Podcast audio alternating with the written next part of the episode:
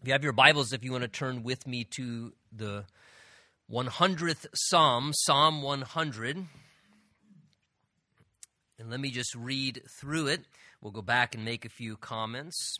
It tells us, Make a joyful shout to the Lord, all you lands. Serve the Lord with gladness. Come before his presence with singing. Know that the Lord, he is God. It is He who made us and not we ourselves. For we are His people and the sheep of His pasture. Enter into His gates with thanksgiving and into His courts with praise. Be thankful to Him and bless His name. For the Lord is good, His mercy is everlasting, and His truth endures to all generations. As we come to Psalm 100, in some ways perhaps a familiar psalm, in fact, even a psalm you'll take notice of again, where uh, an actual song has been taken and put together to music out of this psalm, Psalm 100. But it begins, notice, with sort of just not a declaration of God's sovereignty or how God is king. Many of the prior psalms seem to be reflecting upon how the Lord reigns and the reality of God's sovereignty. But as you come to Psalm 100, uh, the writer here shifts and he begins with really just an exhortation to give to God worship that he's worthy of. So as he begins in verse 1, he simply just declares, Make a joyful shout to the Lord, all you lands. And you notice the exclamation point there and the punctuation at the end of that. It's an exhortation given to us that we would do what really it seems that we're not naturally inclined to do. Again, God has given to all of us the capacity to be able to worship, but the reality is it is a conscious choice to choose to give worship to God. Uh, so we have the capacity to do such. God has created us. In fact, God has created us in such a way that we need to worship something. We were designed to worship. Uh, obviously, the greatest ideal and ultimate fulfillment of that God given thing that's been wired within us is that we would acknowledge God as our creator and that we would give our worship to God. And quite honestly, if we don't give it to God, we will give it to something else. Everyone worships something. Everybody has a master passion. Everybody has some degree of a God or an idol in our lives, and it can be a possession. It could be some position that's really important to us in our status. It can be some pursuit in our life. It can be another person. Uh, it can even be us. Uh, some people are into self worship. They may not acknowledge that, but the reality is, is their master passion is to basically just do what they want uh, and to do what pleases them and what fulfills them. And really, they are the center of their own universe. And so their life is driven and dictated uh, by what their desires are and what their preferences are. But the ultimate thing is that we would give our worship unto the Lord, but that's a conscious choice. And so the psalmist, understanding that, that worship is a conscious act, it's a decision. Again, there are other places we read in the Word of God, whether it's in the Psalms or in the New Testament, where it talks about giving a sacrifice of praise or a sacrifice of thanksgiving. The idea there is the picture of how the worshiper would bring their animal to the altar and a sacrifice is something that costs you something. A sacrifice isn't free, right? A sacrifice, whether it was a sheep or whether it was a you know some financial donation, a sacrifice implies some degree of personal cost. So, as you would bring your sacrifice to the temple, you would, in a sense, have to incur some degree of personal cost, whether it was the value of that animal that you were giving up of your flock or your herd, whether it was together, the value of your time, because instead of doing something else, working your field for an extra hour or you know going out and doing some recreational pursuit, you took the value of something that mattered to you and then you also took the value of your time and made a conscious decision instead to bring that sacrifice unto the Lord to make that something that you would give to him to bless him. And so here, the psalmist understanding this, he gives an exhortation make a joyful shout to the Lord, he says, all you lands. And in this psalm here, he gives an invitation continually towards worship. And to me, it's very beautiful that you take notice. It begins with sort of a exhortation to worship God with a degree of passion and enthusiasm. That's why he says, "Make a joyful shout." To the Lord, all you lands. I mean, w- think about it. We make joyful shouts for a lot of other things in this life. You go to a sports stadium, right? Well, nowadays, of course, with the whole pandemic, you don't see big crowds of people. Uh, now they pump in crowd noise because the, the, the athletes still need that uh, as incentive and encouragement, I guess, to, to perform. But the reality is, what do people do? I mean, when you have great sporting events, people make joyful shouts for their team, right? Their team scores a touchdown or a basket or scores a goal, and people make a joyful shout for something they're very passionate about, right? And they express great enthusiasm. And it's amazing. They're not embarrassed to raise their hands. But a lot of Christians won't raise their hands when they worship God because uh, that's weird, man. But you go to sports stadiums, people aren't embarrassed to raise their hands. Yes, you know, and the, the cheer for their teams or whatever. But but the Bible's saying, look, if we would give that kind of passion and enthusiasm for a team that may lose the next game or ultimately lose the Super Bowl, or we're going to forget about a week from now, or we're going to make a joyful shout to, you know, cheer for our children who we love when they scored the goal or whatever. He's saying, look, isn't God worthy of the same kind of enthusiasm? Isn't God worthy of that same kind of passion that we would dedicate to all these other things? So he says there, make a joyful shout unto the Lord. We're talking about the Lord. Again, we should worship God with enthusiasm and passion uh, from our souls. And notice it's an invitation to all people on the globe. He says, All you lands. This wasn't just for Israel, he's inviting the whole world. Anyone who's on the earth should be engaged in this because we've all been uh, given the blessing, even of our very lives, by our Creator God, as he's going to talk about in the next verses. He then says, verse 2 Serve the Lord with gladness. Again, the idea there is to serve the Lord with a sense of gratitude. And, and the idea of serving the Lord with gladness, to me, the indication there is with a degree of appreciation. You know, you don't serve the Lord in drudgery. Oh, I got to serve the Lord, or I got to do this for God, or oh man, I, I wish I would have never signed up for doing that in the church. Or, you know, and sometimes people serve the Lord and they gripe, or it's a drudgery, or they're they feel like they're in a life sentence in children's ministry, right? It's like I just, oh, I should have never signed up for that. Now I'm in for the life sentence. And sometimes we serve the Lord, but we complain about serving the Lord when the reality is whether it's serving the Lord in some way that we do ministry, even to the place where the New Testament talks about even if we give unto the Lord of our finances and resources, right? Paul says to the uh, Corinthians that we're not to give unto the Lord grudgingly or out of necessity, but God loves what? A cheerful giver.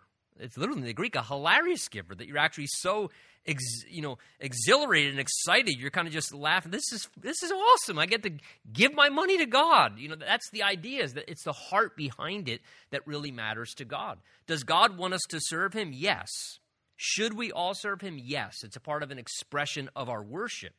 Serving the Lord is another way of worshiping the Lord. It's one of many different ways to worship the Lord. But he says, when you do it, serve the Lord with gladness. Again, the idea is with a sense of appreciation for the privilege to get to serve God, with a sense of appreciation that God is giving me the opportunity to serve Him. Because the reality is, you know as well as I do, uh, God doesn't need me to accomplish His work. He doesn't need me to fulfill His purposes. Remember, Esther uh, kind of came to that realization when her uncle Mordecai talked to her about stepping forward and, and taking a real step of faith. Remember, to kind of stand in the gap and intercede on behalf of the Jews. And he said, Look, if you don't act, God will raise up someone else to bring about deliverance for Israel. In other words, he was impressing upon her look, God's hands aren't tied. So, so don't think that if you don't step forward and embrace the opportunity, that God's going to go, man, I really wanted to do something there, and now I can't because you're not willing. You know, or, or I really was going to save my people, but now I'm not going to be able to do it. And instead, God uh, says through Mordecai to, to young Esther, if you don't step into this, God will find another way to raise up deliverance. But how do you know whether or not you have come to the place where you are in your life right now for such a time as this. In other words, God is giving you the opportunity to be used by Him. God is offering you a chance to serve Him, and it's a privilege. And that's how we should always look at serving Lord. It's a privilege. So we should appreciate the opportunity to serve the Lord because the reality is He could very easily do things without us, and He always can do things through someone else. He doesn't need us. So whenever we serve the Lord, we should serve Him with gladness. Wow, Lord, this is awesome. You're letting me do this. You're giving me the privilege, me the opportunity. That's the right heart that we want to serve God in an attitude of being worshipful with appreciation and gladness that He lets us do it. He also says there, verse 2 come before His presence with singing. That's exactly what we just did, did we not? May not have been the best person leading in the song, but we did it. We came before His presence with singing because God's worthy of worship. Right? He doesn't say come before his presence with singing only when you have a musician. Come before his presence with singing only if you can sing on key. The Bible just commands give God worship. There are many ways to do it, and one of the ways God wants to be worshiped is through song is through song. It doesn't matter the style of the song. In the New Testament, it says, you know, that we should sing our Lord in psalms and hymns and spiritual songs. In other words, you notice there's variety there psalms and hymns and spiritual songs. So using the Word of God to expression, you know, expressions of singing, using hymns eh, that God's given to us over the centuries, and spiritual songs, praise songs, and courses. But the idea is that we come before His presence with singing as a way to express His glory and His worth and to express to Him our love and appreciation of Him. He then says, verse 3, that we do it intelligently. Notice the mind is engaged. What's the first word? Know. Know. Because if you know God, you want to worship God. A lot of times, the lack of desire to worship God is many times an indication of our not knowing God. Because I don't know about you, I, I, came straight out of the world. I was not raised in church at all. I was a blank, blank slate when I became a born again Christian. I mean, I, I never had been to one church service my entire life before I got born again the night I got born again. Not even a Creaster. I mean, we didn't even go Christmas and Easter at all. Had never been to anything, never been invited to like somebody's, you know, confirmation service, nothing at all. I mean, I had decent moral parents, but I just did not have that exposure. But I can tell you this that when I came to know the Lord, I wanted to sing to the Lord. I, I needed an outlet. It's like, you know, it was like falling in love with my wife. I mean, when you see something like that, you got to pursue it, right? You, you got to make advances towards something. And the same way, when you get to know the Lord and you fall in love with the Lord, I don't know how you can get to know the Lord and not want to sing to the Lord as you get to know the Lord and understand who He is, there's something within you that prompts you to want to do what pleases Him, to honor Him. And so, again, our mind is engaged in all these things. That's why He says, Know that the Lord, get to know the Lord, that He is God, He says. He is Elohim, the idea that he, He's the, the, the, the supreme one. And then again, verse 3 it is He who made us. So He's our creator, and not we ourselves. We are his people and the sheep of his pasture. So the Lord made us. He designed us. He's our creator. He's the one who gave to us our life. He's the one that keeps us alive. It's He who made us, Psalm 139. He knit us together in our mother's womb, and He made you exactly the way that you are because you are made the way that you're supposed to be. Don't ever question your whole life why am I like this? Why is my hair this color? Why my eyes this color? Why is my frame like this? Why do I have, you know, these health issues or why do I have this? And, and sometimes we feel we look, God made you perfect. The Bible says we're fearfully and wonderfully made. You are made exactly the way God wanted you to be made, out of his love for you and his wisdom for you. And, and he made us to be who we are, that He might work in our life in a personal way to accomplish His purposes in us, between Him and us in relationship. He says, He made us, notice, and not we ourselves. I like that the Bible says that. He made us, not we ourselves. Because what do people think a lot of times? We hear the term, people say, I'm a self made man, right? there are people who would not think about going to a church tonight to give thanks to God because in their mind they're a self made man. And God says, No, no, no. I made you the way. Nobody's a self made person. God says we haven't made ourselves, He made us. He made us exactly who we are and gave to us every blessing and gift. He gives us the very breath that we breathe, the air that we're enjoying, the food, again, that's on our table. I mean, God takes care of us. He's our owner. He says we are His people and the sheep of His pasture. So, again, He's our creator, He's our owner, which means what? That we owe everything to Him. We owe everything to God, our entire life to God. We're the sheep of his pasture. And again, if you haven't kind of remembered recently, you know, sheep aren't real smart. They need guidance. We need a lot of guidance and a lot of direction because we're sheep and the Lord shepherds us. And I don't know about you, I'm glad that the Lord shepherds us because a lot of times we're prone to wander. Uh, that's why I love that part of that psalm, you know, prone to wander. Lord, I feel it. Prone to leave the God I love. Here's my heart, Lord, take and seal it. Seal it for thy courts above. And again, as sheep, we need a shepherd. And Psalm 23 speaks of how the Lord is a good shepherd and how he shepherds our lives. And Jesus refers to himself in that same manner that he's like our shepherd and we can hear his voice and that he guides and directs us. So, again, these are all reasons that we should have to have gratitude towards the Lord. To want to worship the Lord when we realize we owe everything to Him, our life. He guides us and protects us. He takes care of us and supplies for us and provides. Therefore, verse 4, he goes back to the, again, the invitation, how we should respond. Enter into his gates. Those were the entryways into either the tabernacle area or then ultimately the temple when the permanent structure was built. So enter into his gates, the invitation, with thanksgiving, and enter into his courts with praise. Be thankful to him and bless his name. Notice, I have that word in verse 4 circled enter. Enter into his gates and into his courts with what? Thanksgiving and praise. That as we enter into, again, as they came into the gates of the temple and then the courts. Remember, there were the different courtyards the court of the Jews, the court of the Gentiles, the court of the men and the women. The courtyards were the areas outside where the people gathered together outside of the structure of the temple. But that's where worship transpired in those locations. And so this is a picture of going to the house of the Lord. And notice, why do we enter and why do we go to the house of the Lord? To offer to God thanksgiving and praise and to be thankful to Him and to bless His name. Now, there to me is a good reminder as one of God's children and one of His sheep that my purpose of going to God's house is really one thing above all else. My purpose of going to God's house is to give and to bring to God worship, to bring to God honor, to offer to God praise, as we've talked about, again, already mentioned a few times, to bring to God that sacrifice of praise. It's not, oh, I mean, I'll, yeah, I'll go to God's house because if I feel like I need to go to God's, I feel like I need it, right? And sometimes that's kind of more of our mentality as people sometimes.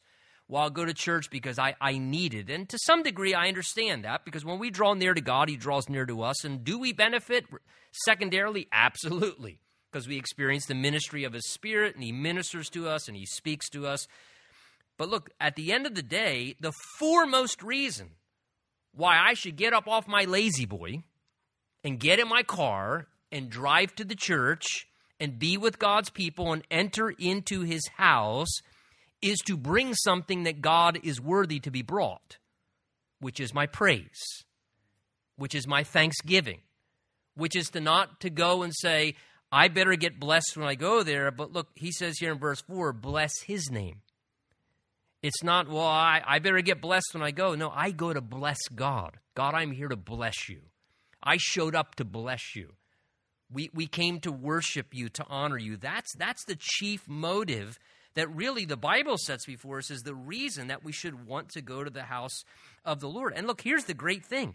Even if you go to a worship gathering and you think, man, I don't know, just wasn't happening to me for tonight. I just wasn't wasn't feeling the Holy Ghost goosebumps. The sermon was a bomb, whatever. Look, at the end of the day, if you brought God praise, you accomplished the right reason for going to God's house. That's the primary reason, anyways. We're bringing praise to God. We're bring God. I am I am coming. I'm going to show up. God, I'm here to bless you, to praise you, to thank you. And if we've done that, regardless of anything else that we feel happened experientially, we've done the primary thing that really we're called to do. Again, to be thankful to Him. You know, there are a lot of people tomorrow on Thanksgiving that are, they're going to try to practice being thankful. They're going to have gratitude. But, but we can be thankful for a lot of things, but the Word of God says be thankful to Him. So you can be thankful. I'm thankful that my family's healthy in a year like this, right? You know, I'm thankful, still got a job. There are a lot of people that will try to be thankful, but but the Word of God says that there's the object.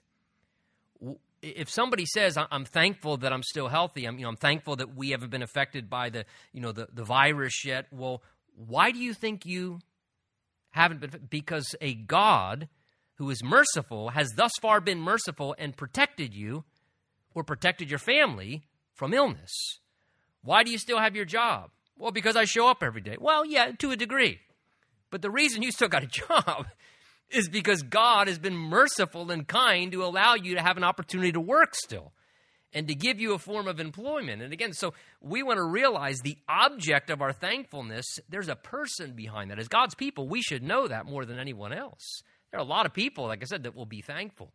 But it's very different actually being thankful to God, being thankful to Him, and blessing Him because of all the blessings, right, and the many benefits that we enjoy because we realize He's the source of all those things. So, again, as he concludes verse 5, the idea, you know, enter into his gates with thanksgiving, his courts with praise, be thankful to him, bless his name. And then verse 5, he gives us three simple reasons why God's worthy to be thanked and why God's worthy to be, worthy to be praised. The first thing he says, verse 5, is For the Lord is good. The Lord's good. You know, life sometimes isn't that good. Is it fair to say 2020, everybody says, probably wasn't the best year? It's been a bad year in a lot of ways, has it not? It's been a tough year. It's been a difficult year in many different ways you know, life hasn't been good for a lot of people. Life hasn't been good in, in, in many ways, and, and sometimes our circumstances may not be good. You know, our season that we're going through may not seem good. It may be hard, it may be difficult. But look, here's the glorious thing no matter how bad life is, or no matter how hard circumstances are, or no matter how bad people have treated, the Lord is always good.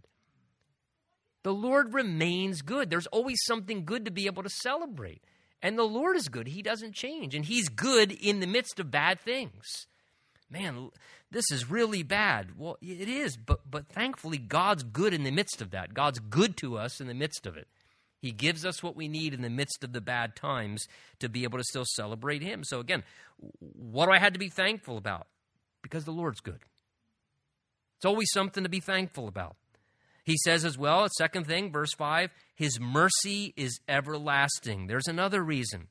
Again, that God's mercy, which means that he doesn't give us what we do deserve, is everlasting. Idea is it's without limit. Have you a few times in the last year since last Thanksgiving tapped into God's mercy once or twice? God, man, would you have mercy on me, Lord?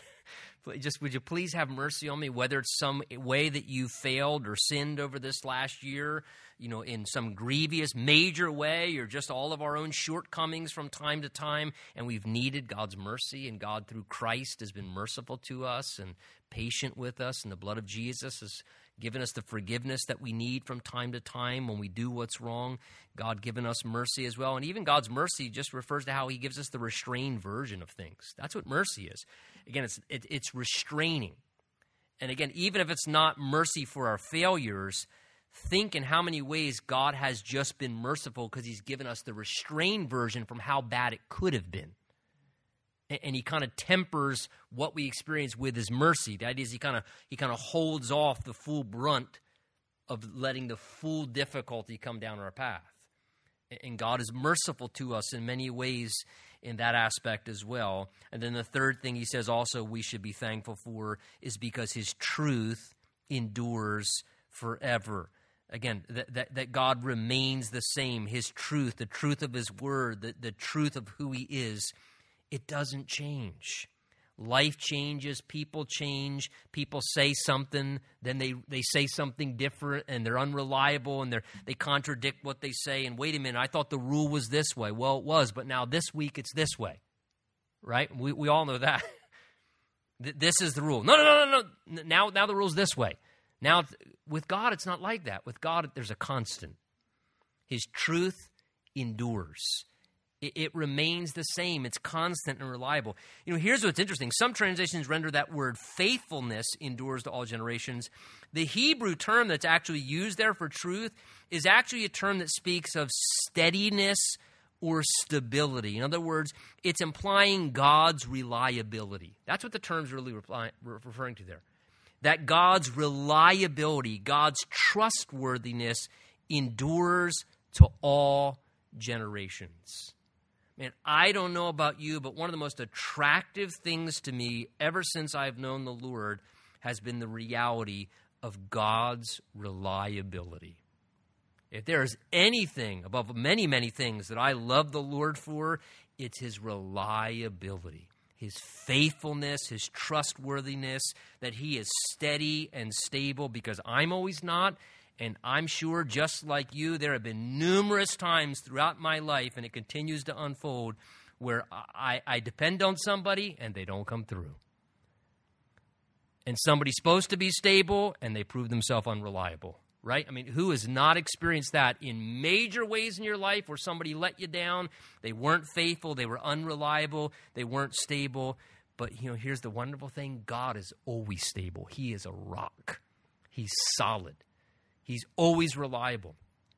And even though men may fail us and people may fail us, you know, in fact, one of my you know favorite memory verses, you know, comes from Psalm says, "The help of man is useless."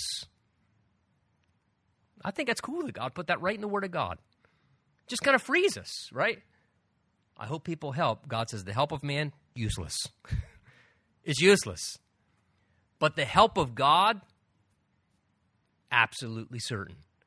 God will always be reliable. God will always be trustworthy. God will always be steady and stable. And man, what a wonderful thing to be able to have that assurance, right? As you live in an unstable world and you, you never know what tomorrow's bringing, to be able to rest upon the fact that, man, I can always rely on God. God will come through. God's going to take care of things for you. And that just gives such a peace of mind in the midst of the world that we live in so often in our lives. So, again, this is why we should, as he says here, enter into his gates with thanksgiving, his courts with praise, to be thankful to him, to bless his name, for the Lord is good, his mercy is everlasting, and his truth, his steadiness, his reliability and stability, it endures not to the past generation, but to our generation just as much.